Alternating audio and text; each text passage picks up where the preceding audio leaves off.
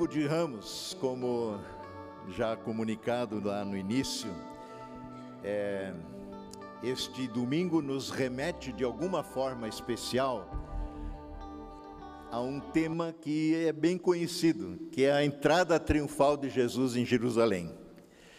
E nós vamos adotar hoje o texto de Mateus 21, versos 1 a 11 da nova versão transformadora como texto que vai nos acompanhar ao longo dessa pregação, dessa reflexão. Mateus 21, 1 a 11, na nova versão transformadora. É, quando estiver pronto, lá pode também ir colocando na tela, na medida que a gente vai passando pelo texto. Lemos assim: quando já se aproximava de Jerusalém, só lembrando, Jesus está vindo da Galileia com os seus discípulos, mas já tem pessoas acompanhando Jesus. Já é um tempo de, de peregrinação em direção a Jerusalém, porque a Páscoa se aproxima, a Páscoa judaica, onde o povo de Deus se reúne para celebrar esse momento especial, essa festa dada, instituída pelo Senhor lá em Jerusalém. Então Jesus está vindo se aproximando de Jerusalém, Jesus e seus discípulos chegaram a Betfagé. Na verdade, eles vêm através desta região, Betfagé, que traduzido é a casa de figos não maduros. E ele chega por ali ao Monte das Oliveiras, por onde ele adentra a cidade de Jerusalém. Jesus, então, naquele momento, envia dois dos seus discípulos à frente com uma missão verso 2. Vão aquele povoado lá adiante, Betfagé, disse Jesus, e assim que vocês entrarem, verão uma jumenta amarrada com seu jumentinho ao lado. Desamarrem os animais e tragam-nos para mim. Só um pequeno, uma coisa que eu quero chamar a atenção, é, na medida que a gente vai continuando a leitura, vocês vão perceber que como tem um foco, um foco especial aqui nesses dois animais, a jumenta e o seu jumentinho. De alguma forma, esses animais têm um papel importante, relevante nessa história. Verso 3. Se alguém lhes perguntar, quando vocês forem lá desamarrar os animais, se alguém lhes perguntar o que é que vocês estão fazendo, digam apenas simplesmente isso: o Senhor precisa deles. O Senhor precisa deles. E de imediato a pessoa deixará que vocês os levem. Vejam, não é apenas Jesus de Nazaré que precisa deles. Né? É, Jesus não se apresenta aqui como ele normalmente, quando fala de si, o filho do homem. É, mas ele diz: digam a essa pessoa, o Senhor precisa deles, destes animais. Eles são, na verdade, importantes para o desenrolar do, da história do que vem. Eles, na verdade, são necessários, porque Jesus precisa deles. Verso 4. Isso aconteceu, acrescenta Mateus no seu evangelho, para cumprir o que foi dito por meio do profeta, e ele se refere a Zacarias. Então, Zaqueu cita essa profecia. Digam ao povo de Sião, é, filha de Sião, como ela é chamada, referindo-se a Jerusalém, é Deus falando por meio do seu profeta. Digam à filha de Sião, digam a Jerusalém: vejam, seu rei se aproxima, seu rei vem. Ele é humilde, ele é manso e vem montado num jumento num jumentinho, cria de jumenta. Mas afinal, que rei é esse? Que rei é esse? Vem um rei montado num jumentinho. O rei geralmente vem de uma forma muito mais pomposa, muito mais autoritária. Ele vem num cavalo, ele vem com força, com poder. Jesus vem humilde, manso, montado num jumentinho. Esta é uma citação, como eu disse, do profeta Zacarias 9:9, onde Deus diz o seguinte: eu retomo essa profecia, tirando agora lá de Zacarias 9:9. Pode só dar um tempinho aí na, na, na projeção do texto. É, lá diz assim, Zacarias: Alegre-se muito, filha de Sião. Alegre-se muito, Jerusalém. Eis que o seu rei vem a você, justo e vitorioso, humilde, montado num jumento, um jumentinho, cria de jumenta. Por essa razão, este ato de Jesus, ao adentrar dessa forma é, a cidade de Jerusalém, montado neste jumentinho, é, é, conhecido como a entrada triunfal de Jesus, do rei Jesus, em sua capital. É, porque quando um rei voltava de, de sua empreitada de guerra, é, vitorioso, como costumava ser, ou precisava ser, a expectativa que fosse, senão eles estariam sendo tomados, ele volta dessa forma, triunfante, para dentro da cidade, da capital, onde ele é acolhido com salvas de boas-vindas. Os seus atributos deste rei que vem, segundo Zacarias, é justo, vitorioso e humilde. Ele vem, este rei, justo, vitorioso e humilde. A experiência histórica de Israel com os seus reis no passado nem sempre foi essa. É, muitas vezes os reis eram injustos, eles eram violentos, eram corruptos.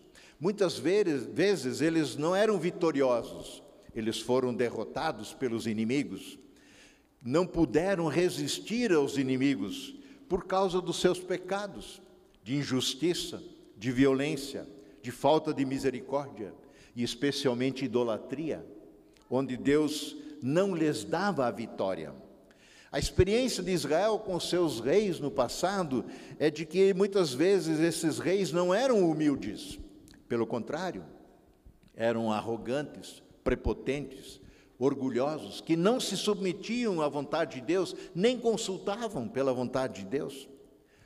Mas o Senhor Deus lhes prometeu um novo rei, descendente de Davi, ou seja, que andasse segundo o coração de Davi. Davi, que ainda humano, né, é, foi justo, muitas vezes vitorioso, porque Deus lhe dava vitórias e ainda assim humilde. Um rei conhecido, um homem segundo o coração de Deus. Por isso, a ele foi prometido pelo Deus eterno que o seu descendente viria com um perfil perfeito a respeito dessas, desses atributos. E esta identidade, esta identidade salta aos olhos do povo quando agora assistem, por assim dizer, Jesus adentrando Jerusalém, montado naquele jumentinho e Logo acende a luzinha, eles conhecem as profecias, eles têm uma expectativa que estes, essa profecia se cumpra, que Deus realize esse momento, e agora entra Jesus. Obviamente, a luzinha acende. Verso 6 do nosso texto, Jesus então ordenou que eles fossem buscar o jumentinho, verso 6, Mateus 21. Os dois discípulos então fizeram o que Jesus havia ordenado. Trouxeram, verso 7, a jumenta, trouxeram o jumentinho e puseram seus mantos sobre o jumentinho, e Jesus montou nele. Verso 8: Grande parte da multidão que vinha acompanhando Jesus já de longo trecho, estendeu seus mantos ao longo do caminho diante de Jesus, e outros cortavam ramos das árvores e as espalhavam pelo chão. Isso não foi ensaiado antecipadamente. Parece que tem um cheiro de encenação aqui, não é? Porque Jesus manda buscar o jumentinho, exatamente que caixa perfeitamente na profecia, é, dá, parece assim, um cheiro de encenação, mas não é. Ah, havia, por parte do povo de Deus, como já falei, uma coisa chamada de expectativa messiânica, uma expectativa de que o Messias está perto de vir, o rei prometido está perto de vir. A vida sob o domínio do Império Romano, um império pagão, a quem deviam pagar impostos muitas vezes escrachantes, com seus soldados tantas vezes violentos, é, um governador que tinha assento dentro de Jerusalém, como Pôncio Pilatos na época, é, um império que tinha sua religiosidade, no próprio imperador uma divindade, tudo afrontava a soberania de Deus. O povo estava muito desgostoso com esta situação e confiavam de alguma forma ou tinham a expectativa de que as promessas de Deus se cumpririam. Eles estavam vivendo uma situação onde eram escravos na sua própria terra escravos na sua própria terra. Nós sabemos que, de repente, vem João Batista, né? E ele vem aplanar o caminho do Messias, do rei que vem. E segundo o profeta Isaías, que Lucas, no capítulo 3, reproduz, vejam o que Lucas escreve. O profeta Isaías se referia a João quando escreveu em seu livro: Ele é uma voz do que clama no deserto. Preparem o caminho para a vinda do Senhor, abram as estradas para ele. Os vales serão aterrados, os montes e as colinas niveladas, as curvas endireitadas, os lugares acidentados aplanados. É óbvio que João não está se referindo aqui a uma obra de terraplanagem. João não está se referindo na construção de uma estrada, autoestrada, reta. Não. Ele está se referindo a endireitar o coração, a uma atitude de arrependimento, de endireitar o caminho no, na perspectiva do Senhor, porque o Rei vem. Então conclui é, Lucas 3, então todos verão a salvação enviada por Deus. Isso ainda é a citação de Isaías, que Lucas traz. É, ou seja, quando isso acontecer, quando o povo se arrepender, quando o povo andar novamente de forma reta diante do Senhor, como diz a NVI, e toda a humanidade verá a salvação de Deus. Essa expectativa messiânica é que pulsava no coração do povo. Por isso, muitos acolheram a mensagem de João Batista, acolheram a mensagem de arrependimento, se deixaram batizar por ele, buscaram uma nova vida. Muitos tinham perguntas: que implicações esse batismo tinha? E João foi orientando: olha, se você tem duas túnicas, então dá uma para alguém. Se você é um soldado, então fique contente com o teu salário e não fique subornando ninguém ou né, extorquindo ninguém e assim por diante. Tenha uma vida coerente com o arrependimento, reconhecendo que vocês estavam tortos na vida. E aí Jesus inicia o seu ministério, batizado por João ele vai para Galiléia, começa a proclamar a mesma coisa. Marcos 1, verso 14 e 15, lá no começo do ministério de Jesus, diz assim: Depois que João foi preso, Jesus foi para Galiléia, onde anunciava as boas novas de Deus, o Evangelho. E ele dizia o seguinte: Jesus, enfim chegou o tempo prometido. Lembra aqui na palavra de salvação, de saudação? Chegou o tempo de o Filho do Homem ser glorificado. Chegou o tempo de Deus, de Deus fazer e agir, para a salvação nossa, do seu povo. Enfim, chegou o tempo de Deus agir. É, o reino de Deus está próximo. Arrependam-se e creiam nas boas novas, creiam no Evangelho. Essa era a proclamação de Jesus. E depois de tudo que Jesus fez, curando, restaurando, ressuscitando, é, a partir de tudo que ele disse, das parábolas, das é, palavras que ele dava, que ele entregava, do evangelho que ele entregou, agora ele adentra Jerusalém montado num jumentinho. Então é fácil do povo fazer a conexão. Ah, esse é o cara. Esse é o rei prometido. Esse é o que nós estamos aguardando. Esse é quem de quem Zacarias falou. Assim, então, voltando ao nosso texto, Mateus 21, verso 9, Mateus 21, verso 9, as pessoas, tanto as que iam à frente como as que seguiam Jesus, gritavam, clama, exclamavam: Hosana, filho de Davi ou seja, ao descendente de Davi, que está na descendência de Davi, o rei de Israel. É, Jesus nasce dentro dessa linhagem. Osana, filho de Davi. Bendito é o que vem em nome do Senhor. Osana no mais alto céu. Osana muitas vezes é compreendido como uma palavra de, de louvor, de exaltação.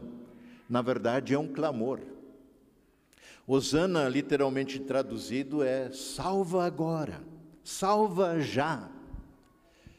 O Salmo, por exemplo, 118, 25, usa esse termo. É traduzido assim: salva-nos, Senhor. Nós imploramos, né? Faze-nos prosperar, Senhor. Nós suplicamos, salva-nos agora. Osana. Osana no mais alto céu, diziam eles. Salva-nos agora, ó tu que habitas nas maiores alturas. O clamor por salvação, ainda que estão acolhendo Jesus montado num jumentinho, se dirige aos altos céus, porque eles trazem à memória citações do Antigo Testamento, onde esse clamor já está, como no Salmo 118. Este é o clamor em todo o trajeto que Jesus adentra Jerusalém. Clamavam por salvação. Clamavam a quem podia de fato salvar. Afinal, viram Jesus salvando a muitos. Tua fé te salvou, perdoava pecados, curava. Mas é, esse clamor é legítimo? Não sei. A gente não pode avaliar o coração das pessoas. Muitos daqueles que gritavam pela salvação, Hosana ao filho de Davi, também gritavam: crucifica-o. Sabiam o que estavam pedindo, que salvação era que, esta que queriam? Talvez alguns. Conheciam de fato a quem dirigiam o seu pedido? Talvez alguns. Os dois últimos versos do nosso texto, Mateus 21, 10 e 11. Quando Jesus entrou em Jerusalém, toda a cidade estava em grande alvoroço. Quem é este? Quem é este? perguntavam.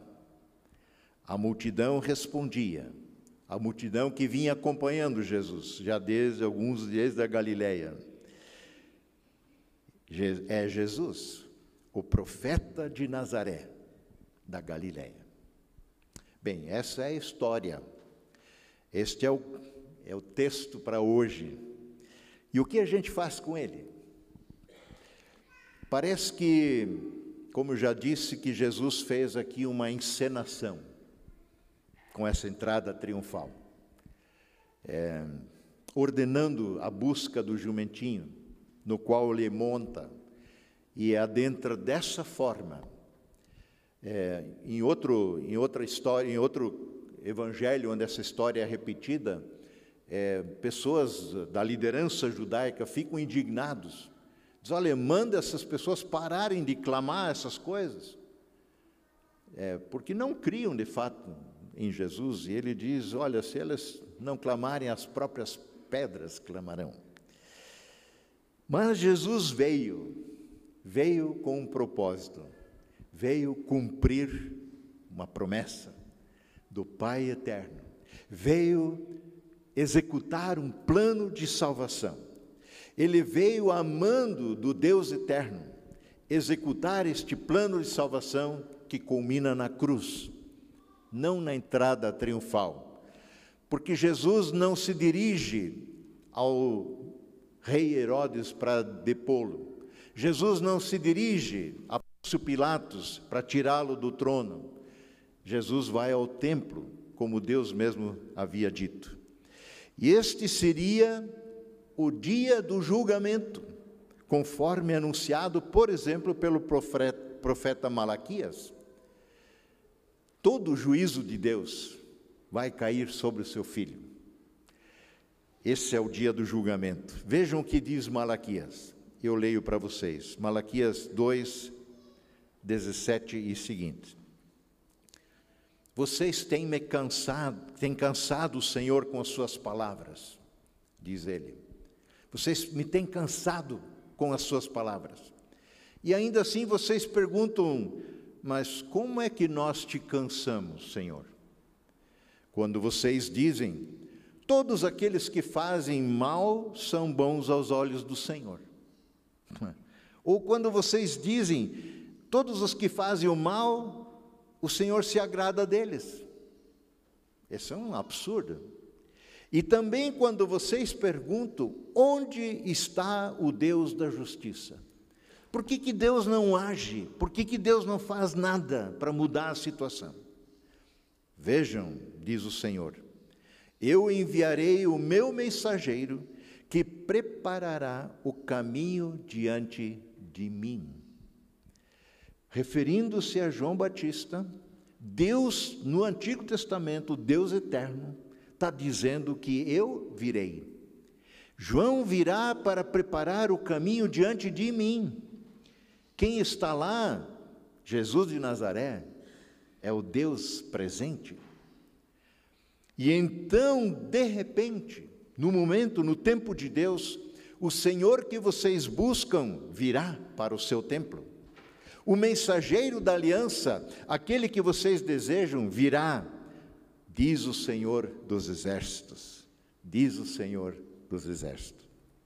Bem, eis que o rei, o seu rei, vem, diz Zacarias, justo e vitorioso, humilde e montado num jumento, jumentinho, cria de jumenta. O rei prometido está aí, ele veio, mas que rei é este? Que rei é este? O próprio conceito rei, para nós hoje é estranho. Faz tempo que a gente não está numa monarquia, não é? A gente não tem nem ideia desse negócio. Ah, como eu tenho dito e repetido aqui ultimamente algumas vezes, o nosso, as pessoas do nosso tempo, contemporâneas nossas, quem sabe você mesmo, nós, temos muita dificuldade com autoridade. Especialmente a autoridade de um rei. Especialmente quando Jesus é qualificado, chamado de rei. O rei que vem. O rei, ele, como rei, ele é aclamado. Toda autoridade externa a nós é vista hoje como essencialmente opressora porque não me dá a liberdade de ser quem eu quero ser. Dom Kupit, um pensador pós-moderno, sustenta a perspectiva da autodeterminação da vida. Eu determino o que eu quero ser. Eu digo da forma como a vida precisa ser. Ele escreve o seguinte, Dom Kupit: a era da autoridade das grandes instituições, onde ele inclui a igreja, a era da autoridade da legitimação dos mitos e da verdade com V maiúsculo, acabou. Acabou, diz ele. É interessante que ele faz essa declaração com tanta ousadia e autoridade que ela parece irônica, porque ele se contrapõe à autoridade com a autoridade. Mas normalmente é assim, né? Assim, para muitos, crer em Deus, crer no Senhor Jesus como Rei, parece incompatível com a autonomia humana, com a liberdade humana. Como é que eu vou ter um rei sobre a minha vida que determina o que eu preciso fazer? Em contraste, a mensagem bíblica não promove o domínio de si mesmo mas a autoridade da graça. A mensagem bíblica não afirma a tua autoridade sobre você mesmo, mas afirma a autoridade da graça. A autoridade, toda a autoridade, pertence primeiramente e exclusivamente a Deus, o Senhor dos exércitos, como ele é chamado no Antigo Testamento mas que expressa essa autoridade de forma graciosa, dando-se a si mesmo, dando-se a si mesmo. E é neste espírito que Jesus vem como o Rei justo, vitorioso e humilde. Da, ainda assim, mas ainda assim, mesmo que ele venha humilde, como escravo, ele segue sendo o Rei dos Reis, o Senhor dos Senhores. Este é o Jesus Cristo que Paulo, de uma forma tão bonita, descreve no seu conhecido hino cristológico. Eu não sei quantas vezes eu já li esse negócio esse ano, mas eu tomo a liberdade de ler mais uma vez. Filipenses 2, versos 6 e seguintes. Ouçam. Falando de Jesus, Paulo diz: embora ele, Jesus, sendo Deus, sendo Deus, não considerou que o ser igual a Deus fosse alguma coisa que deveria se apegar. Em vez disso, esvaziou-se a si mesmo, assumiu a posição de escravo, dulos, escravo, e nasceu como ser humano um bebê que precisava ser cuidado, vestido, amamentado, limpo. É, o cocô de Jesus certamente não era tão perfumado assim como alguns acham. Ele era igualzinho a você e a mim. Alguém que precisava ser carregado no colo alguém que precisava ser amparado em dar os seus primeiros passos. E este é Deus, Deus eterno. Quando veio em forma humana, diz Paulo, humilhou-se e foi obediente, obediente até a morte e morte de cruz. Por isso, Deus o exaltou, elevou ao lugar de mais alta honra. E lhe deu o nome que está acima de todos os nomes para que, ao nome de Jesus, se dobre todo joelho, nos céus, na terra e debaixo da terra, e toda língua professe, proclame, declare: Jesus Cristo é Senhor, para a glória de Deus Pai. Acolher a boa nova do Evangelho, do reino de Deus, implica em acolher o rei deste reino. A gente quer os benefícios do reino sem se submeter à autoridade do rei. Não há como usufruir do reino sem o rei na nossa vida. Precisamos acolher a Jesus. E quando o acolhemos como Salvador, o acolhemos como Senhor. Senhor que tem a primeira e última palavra sobre a nossa existência. Aquelas pessoas à beira do caminho que vão aclamando a Jesus, Rosana ao filho de Davi. Bendito que vem em nome do Senhor, Hosana no mais altos céus. É, fazem exatamente esse pedido: salva-nos, Senhor, salva-nos agora. Salva-nos agora, ó tu que habitas o mais alto dos céus. Mas os seres humanos hum, não têm, é, ou têm recusado, muitas vezes, honrar a Deus como Senhor nas suas vidas.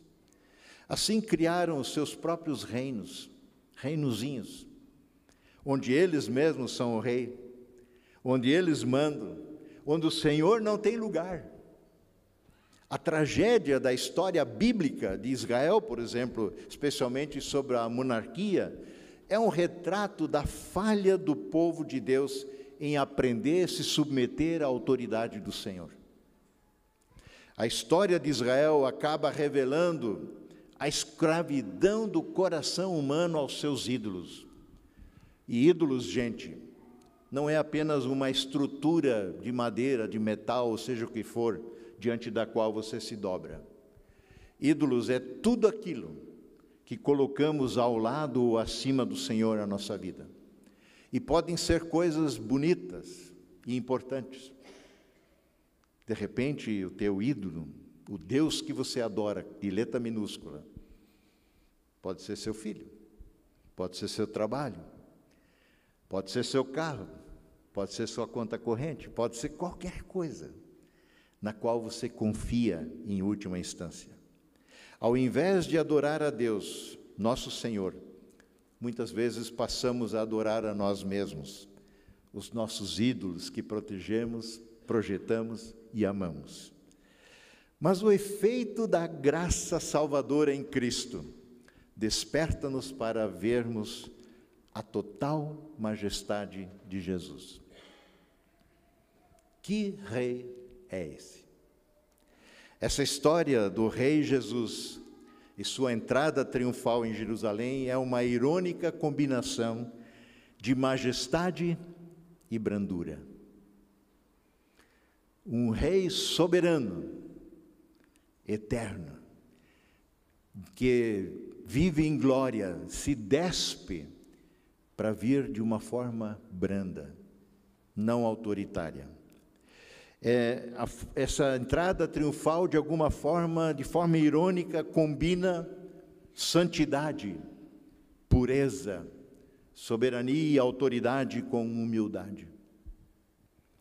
É o paradoxo do Rei Eterno despido de Sua Majestade, que vem humilde, montado num jumentinho. Isso não foi só uma encenação, porque Jesus é, disse que aprendam de mim, porque sou manso e humilde de coração. Quando a gente diz um negócio desse de nós mesmos, já perdemos a humildade. Quando você diz, olha como eu sou humilde, deixou de ser. Quando Jesus declara isso, isso é legítimo, porque não há nenhuma vaidade, não há nenhuma soberba, não há nenhuma tentativa de se expor. Este é o retrato do rei servo, que por amor a nós veio dar a sua vida santa, justa, perfeita na cruz do Calvário. Este é o retrato do rei servo, que não veio para ser servido, mas para servir e dar a sua vida em resgate por muitos, por você e por mim. Ele, a Ele, pois, sim, todo louvor, toda honra, toda glória que Ele é de vida, hoje e sempre. Amém?